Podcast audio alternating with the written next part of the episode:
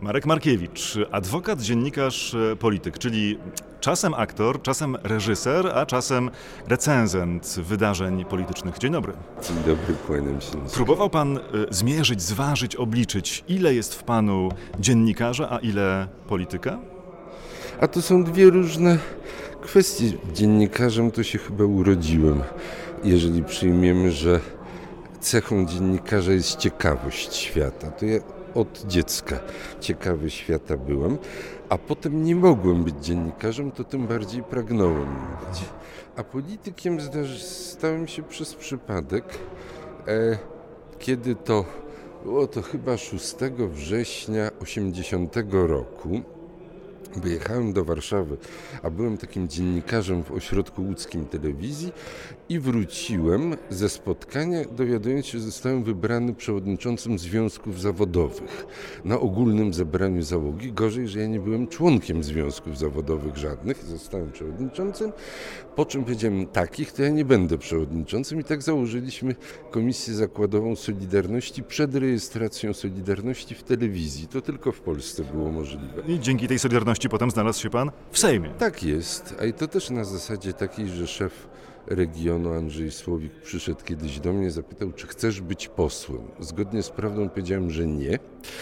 To on powiedział, ale wiesz, my uważamy, że powinieneś być. Ja głupi myślałem, że to jest taki zwyczaj, on powinien zawsze obowiązywać, że to nie trzeba łapać za końcówkę płaszcza kogoś, mówić, żebrać, że ja chcę być posłem, wpisz mnie na listę, to ja się raczej broniłem, szczerze powiedziawszy.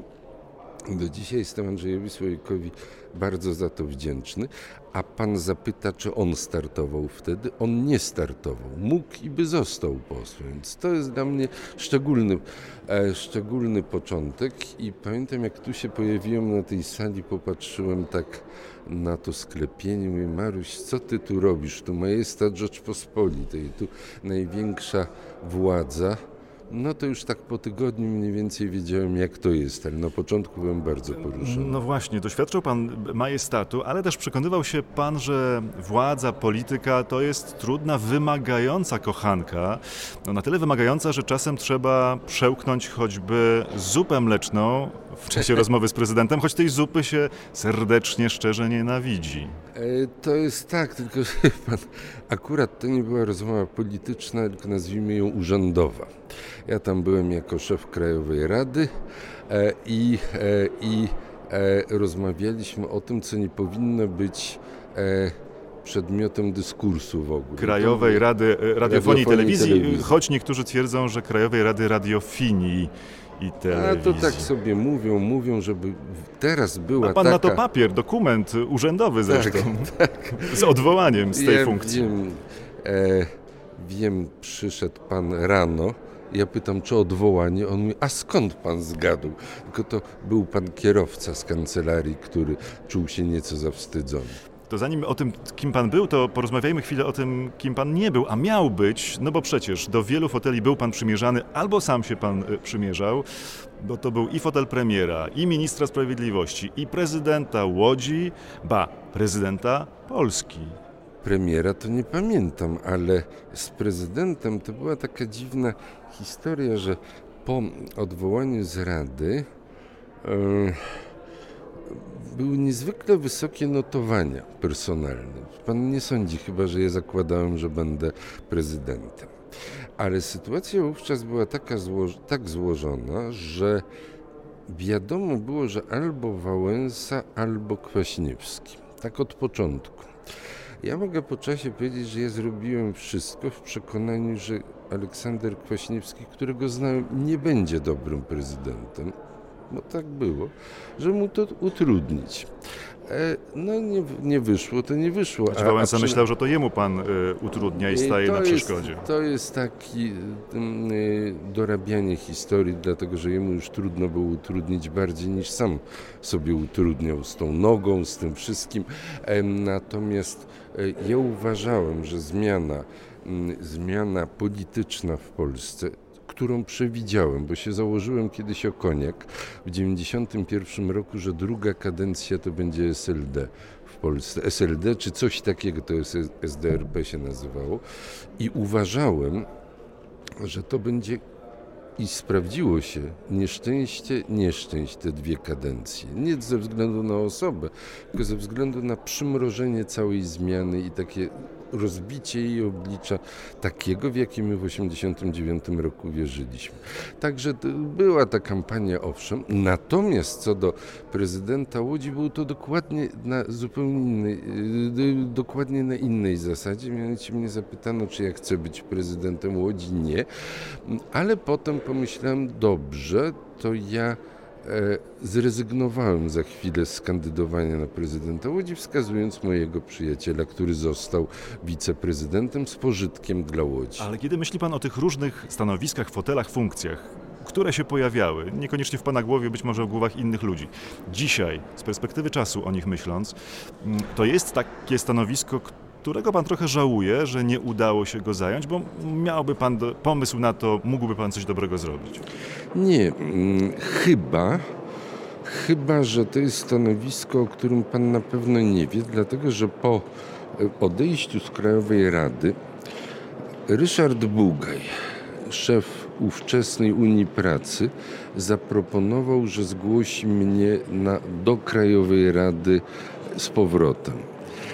Ja byłem głęboko mu wdzięczny, zresztą to jest bardzo, bardzo przyzwoity człowiek i wtedy zgłoszono tę moją kandydaturę, ona przepadła, ale wtedy to był moment taki, że ja wiedziałem wszystko i sobie pomyślałem, no ciekawe, co by teraz było, gdybyśmy się w to pobawili. No ale zastanawiam się, co takiego jest w polityce, że pana jednak trochę czasem to kusiło, żeby w tej polityce być, no bo to jest bardzo, bardzo ciekawe. Pan jest przy wydarzeniach, których ludzie nie przeżywają, a które pokazują prawdę. A ja często z okna mojego pokoju patrzyłem na ludzi biegnących do autobusu i mówiłem, że gdyby oni wiedzieli to, co ja wiem, to by się tak nie fatygowali biegiem. Ale ja tu przeżyłem w tym budynku słynną noc teczek.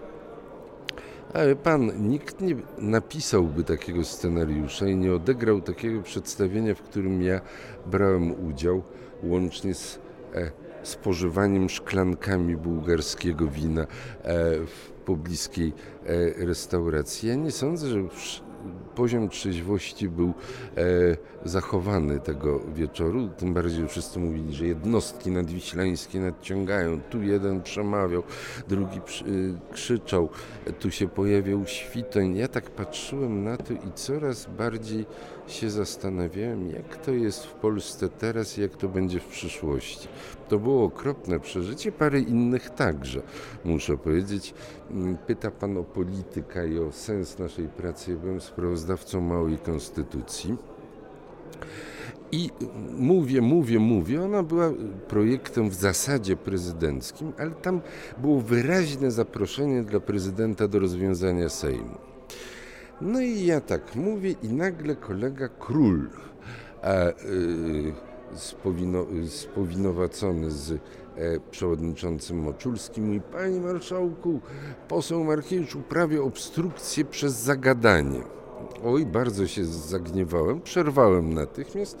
Pan prezydent zbieżał do rozwiązania Sejmu i ja coś mówię i on leci do mnie, mówi: słuchaj, on mógł tak zrobić. Ja mówię: było słuchać, bo to wszystko jest tak, że dzieje się oczywiście według jakichś takich reguł natury ludzkiej, ale nie bez sensu. To wszystko ma jakieś przewidywalne ramy. Kiedy się wraca do lat 90., do początku lat 90., to pewnie można by zaśpiewać: ach, co to był za Sejm, bo pan tak ten Sejm opisywał. Solidarność, ZHN, SLD, KPN, do tego jeszcze Unia, liberałowie, piwa w stanie fermentacji, mniejszości, poseł Czajka ze swym jednym głosem, Unia Pracy z telewizyjnym Małachowskim, no i wolnorynkowy Mikke, który nikogo nie poprze ze względu na podatki, albo też poprze również ze względu na podatki, chyba że go nie będzie na sali. No to prawda, on właśnie był autorem uchwały lustracyjnej przed nocą teczek, więc był nie do przewidzenia. Ale jedno co powiem, że był ten Sejm przedziwny, malowniczy niezwykle, ale ja odnosiłem wtedy wrażenie, że ludzie byli tacy, którym zależało trochę na tym. No właśnie, pan się do tego Sejmu uśmiecha, czy raczej krzywi po latach? Nie, uśmiecham się. Ja powiem, że ja widziałem ludzi, którzy mieli tam różne wyobrażenia, ale poziom nadziei, takiej wspólnej wiary, że coś z tego będzie, był wyższy niż ja teraz dostrzegam po latach. Może dlatego, że pan jest już na zewnątrz i tej nadziei nie może poczuć w dzisiejszym Sejmie. Nie, to czas działa. Widzi pan, ja dokonałem rodzaju politycznego samobójstwa swego czasu, kiedy byłem posłem AWS-u i AWS się rozpadał. Rozpadł się na Platformę późniejszą, tak, i na PiS. Gdyby AWS się nie rozpadł, mając te wszystkie głosy, które zdobył, to by SLD nie zdobyło władzy w tych wyborach. Więc ja powiem, i niech mi pan powie, z jakiej partii ja startowałem w tych wyborach w 2000, który to był pierwszy rok. To było samobójstwo z AWS-u właśnie, bo tak wychodziliśmy z założenia, że jeżeli się weszło w jakiejś drużynie, to w niej trzeba choćby żywota dokonać, bo bardzo często koledzy tutaj zmieniają barwy, ja już czasami nie jestem w stanie śledzić co, a ja miałem takie przekonanie, że trzeba być w tej samej rzece, choćby mieć także wiedzę, że to nic dobrego z tego nie wyjdzie. Nawet tak jeśli się utonie. Tak, oczywiście to był rodzaj gestu kłopotliwego, on się tak skończył, ja mogę tak jak przy wyborach prezydenckich, ja mogę powiedzieć, no to niech ktoś mi powie, co zrobił, żeby lewica do władzy nie zrobiła. Ja to mogłem zrobić malowniczo, to proszę bardzo.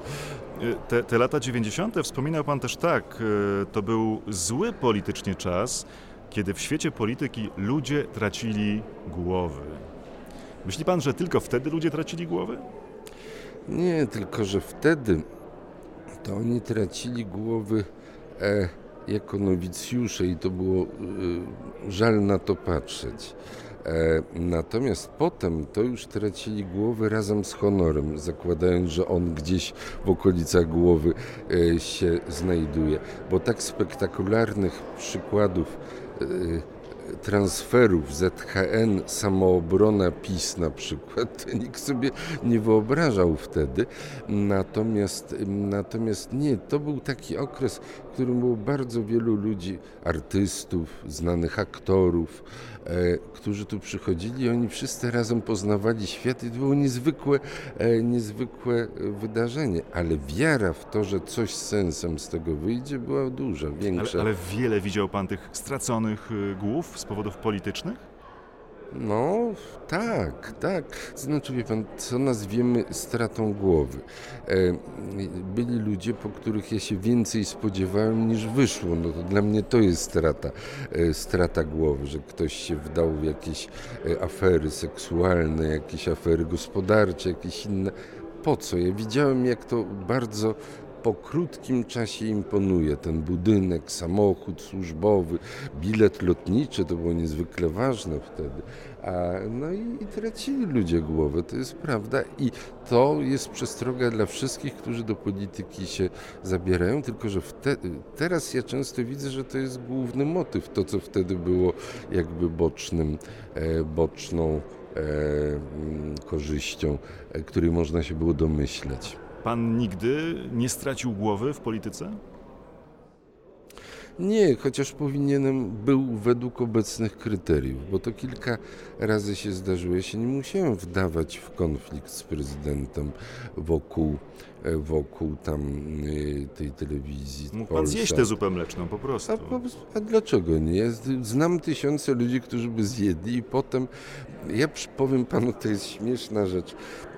Zostałem kiedyś zaproszony, pan premier Buzek budował rząd. No to zostałem zaproszony na Parkową i pan premier proponuje, żebym został ministrem łączności. Ja się zdziwiłem, powiedziałem, że ja nie odróżniam oma od ampera i ja się nie zgadzam wracam tu do Sejmu, kolega czeka, wiedział więcej ode mnie, mówi, no i co? I mówię, no daj ty spokój, ja się nie nadaję do łączności. Ty idioto, powiedział, odwracając się ode mnie. Natomiast ja owszem proponowałem, że może coś z mleczarstwa, bo już to mleko jakoś rozpoznaję. Tym rozbawiłem premiera Buzka, to zresztą była bardzo ciekawa rozmowa. Ja nie chcę nadawać, ale mi się wydaje, że on wtedy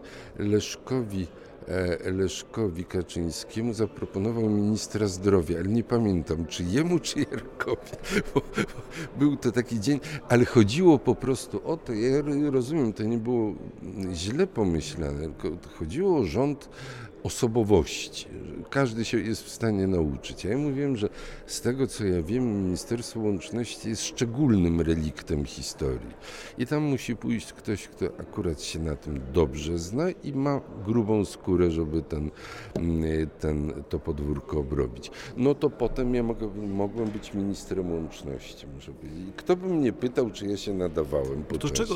Czego dowiedział się pan o sobie, będąc w środku polityki? No, że właśnie tego, powiem szczerze, że tak się zawinąć naokoło, to teoretycznie może i bym potrafił tak widowiskowo, ale jakoś nie wychodziło to. Szczerze powiem, że były sytuacje, to tak się dziwnie teraz po latach mówi, jak się jest emerytem. Gdyby mnie pan zapytał, czy jest coś, czego żałuję, to powiem, że nie ma czegoś takiego. I to jest moja odpowiedź, bo to już po latach mogłem przetrawić. A czego się pan nauczył dzięki polityce? Tego, jak funkcjonuje to. To, proszę pana, ja teraz już wiem, jak funkcjonuje lepiej państwo. Wiedzieć, czy może niekoniecznie? Widzi pan, ja byłem w komisji do spraw stanu wojennego i siedziała przede mną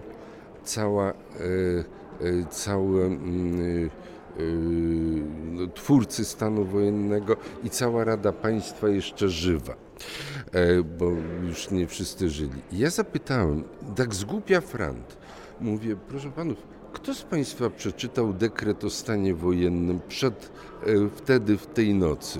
Przed wprowadzeniem stanu wojennego. Tak, na co odezwał się tylko jeden, pan Młyńczak, pamiętam, powiedział, że on przeczytał, ale później.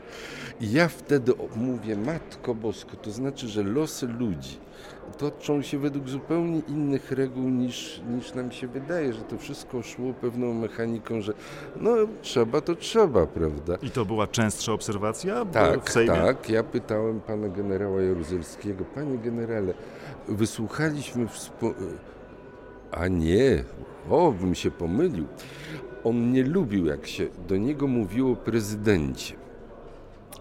Jak miał tu obsesję, więc ja zapytałem, panie prezydencie właśnie, jak to jest, że pan się zwracał do wszystkich w swoim przemówieniu, robotnicy polscy, wyrzeknijcie się świętego prawa do strajku, skoro w dekrecie o stanie wojennym był zakaz do 10 lat. Tak przekładał te okulary i mówi tak, no rzeczywiście nie zauważyłem. I to jest tak z boku, jak się patrzy jako prezes czy tam wiceprezes Radiokomitetu, bywałem na obradach Rady Ministrów. Między innymi takiej, gdzie wprowadzono cło od sprowadzanych samochodów. Mnie wiąże ciągle słowo, ale gdybym powiedział, jaka była argumentacja, to pokazuje, że życie jest bardzo barwne, że się poznaje te mechanizmy, które czasami są zadziwiające i czasami się wie, jakby należało to naprawić, tylko nie wie się z kim i jakimi metodami. Dowiedział się pan dzięki polityce właśnie, jaka jest różnica między upokorzeniem a pokorą? Bo takie pytanie postawił pan w jednej ze swoich książek. Pokora to jest to, czego tutaj się powinno uczyć codziennie rano przy wejściu.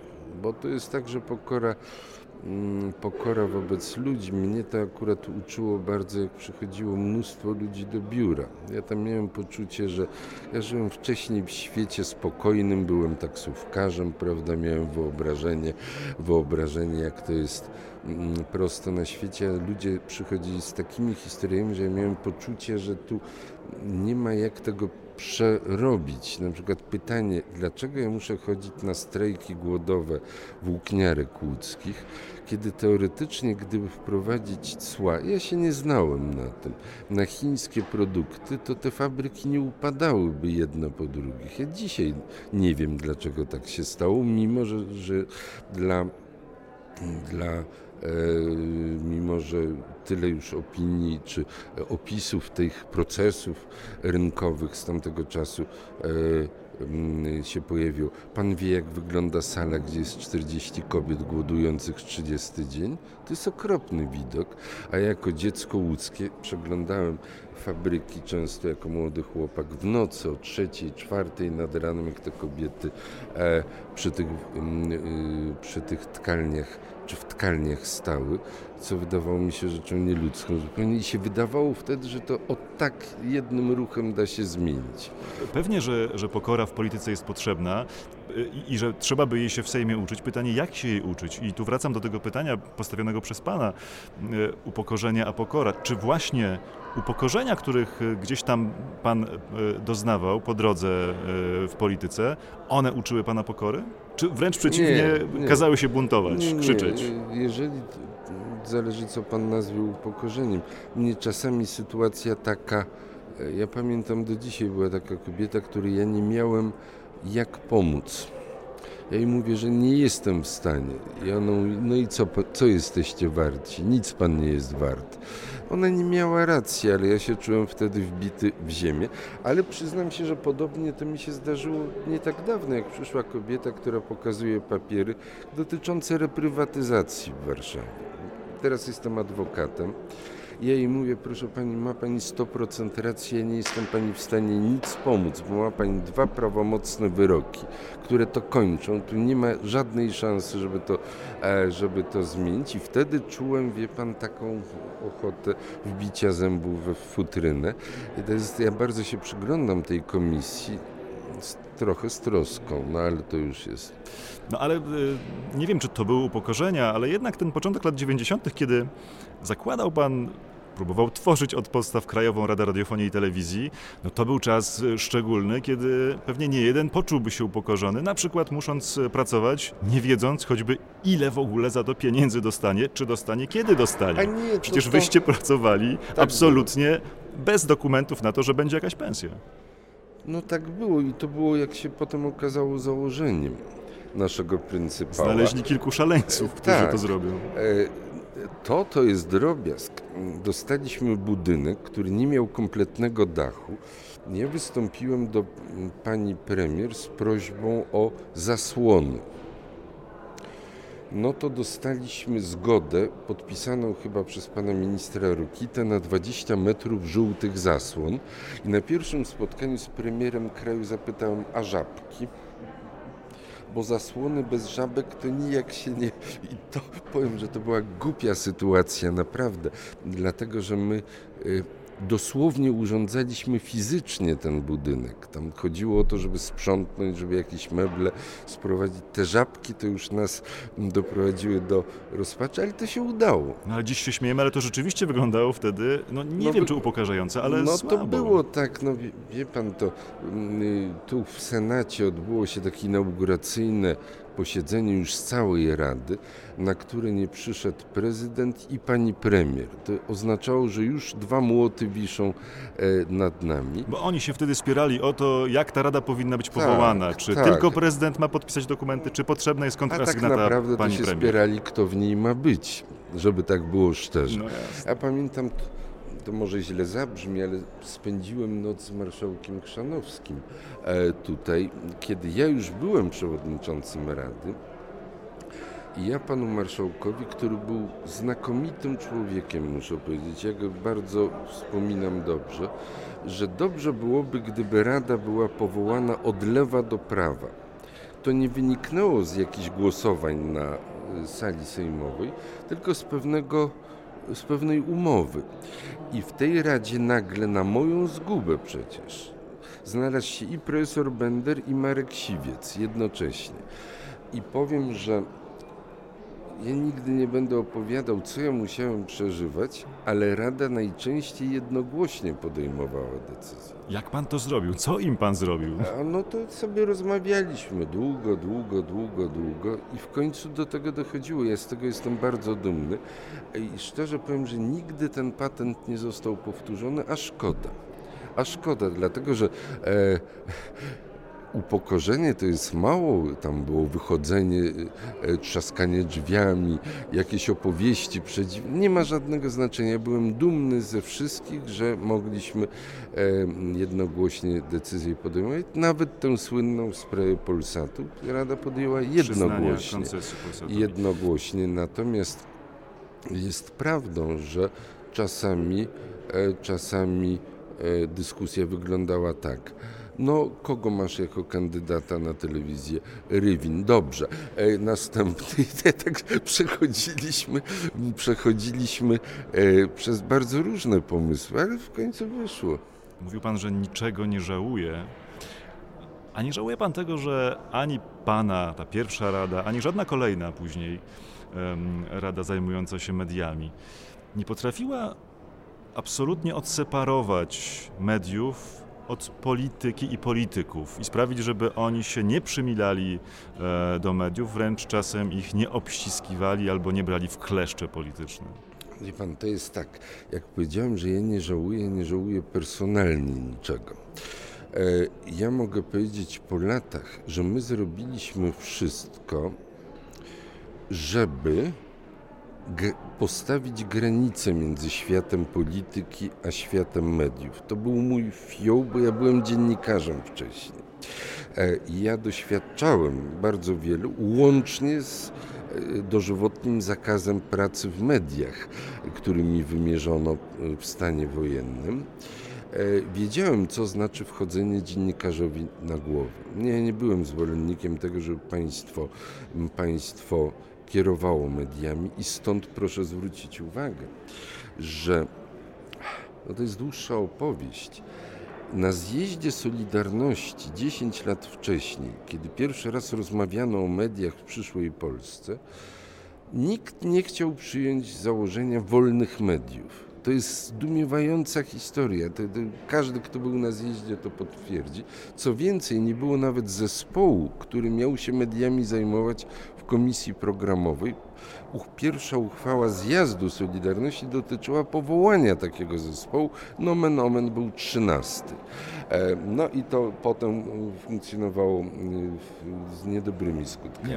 Lata mijały, nic się nie udało. Pytanie, czy to się... po prostu nie może udać i nie ma na co liczyć. To jest bardzo trudne i tego się jednym zapisem nie osiągnie. My robiliśmy wszystko, żeby znieść budżetowanie przez państwo, czyli przez rząd. Pierwsza rzecz, utrzymać abonament.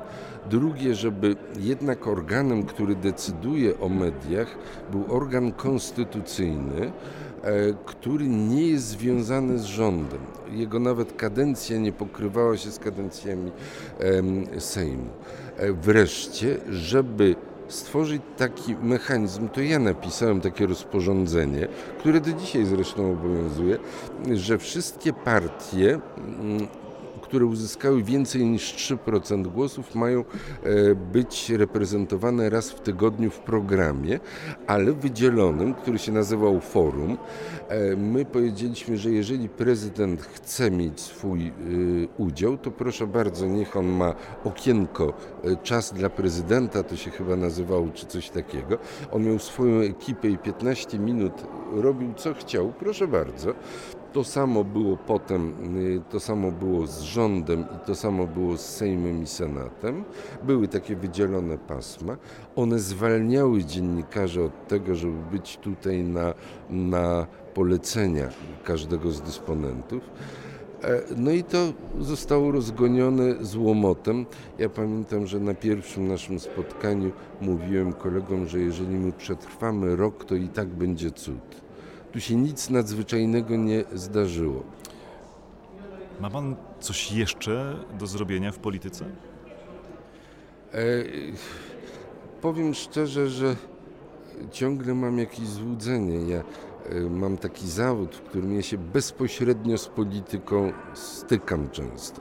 Ale w takim wymiarze, niech pan zobaczy, proszę państwo, wójt jest w sporze z lekarzem, który nie wypełnia umowy i chce tego lekarza zwolnić.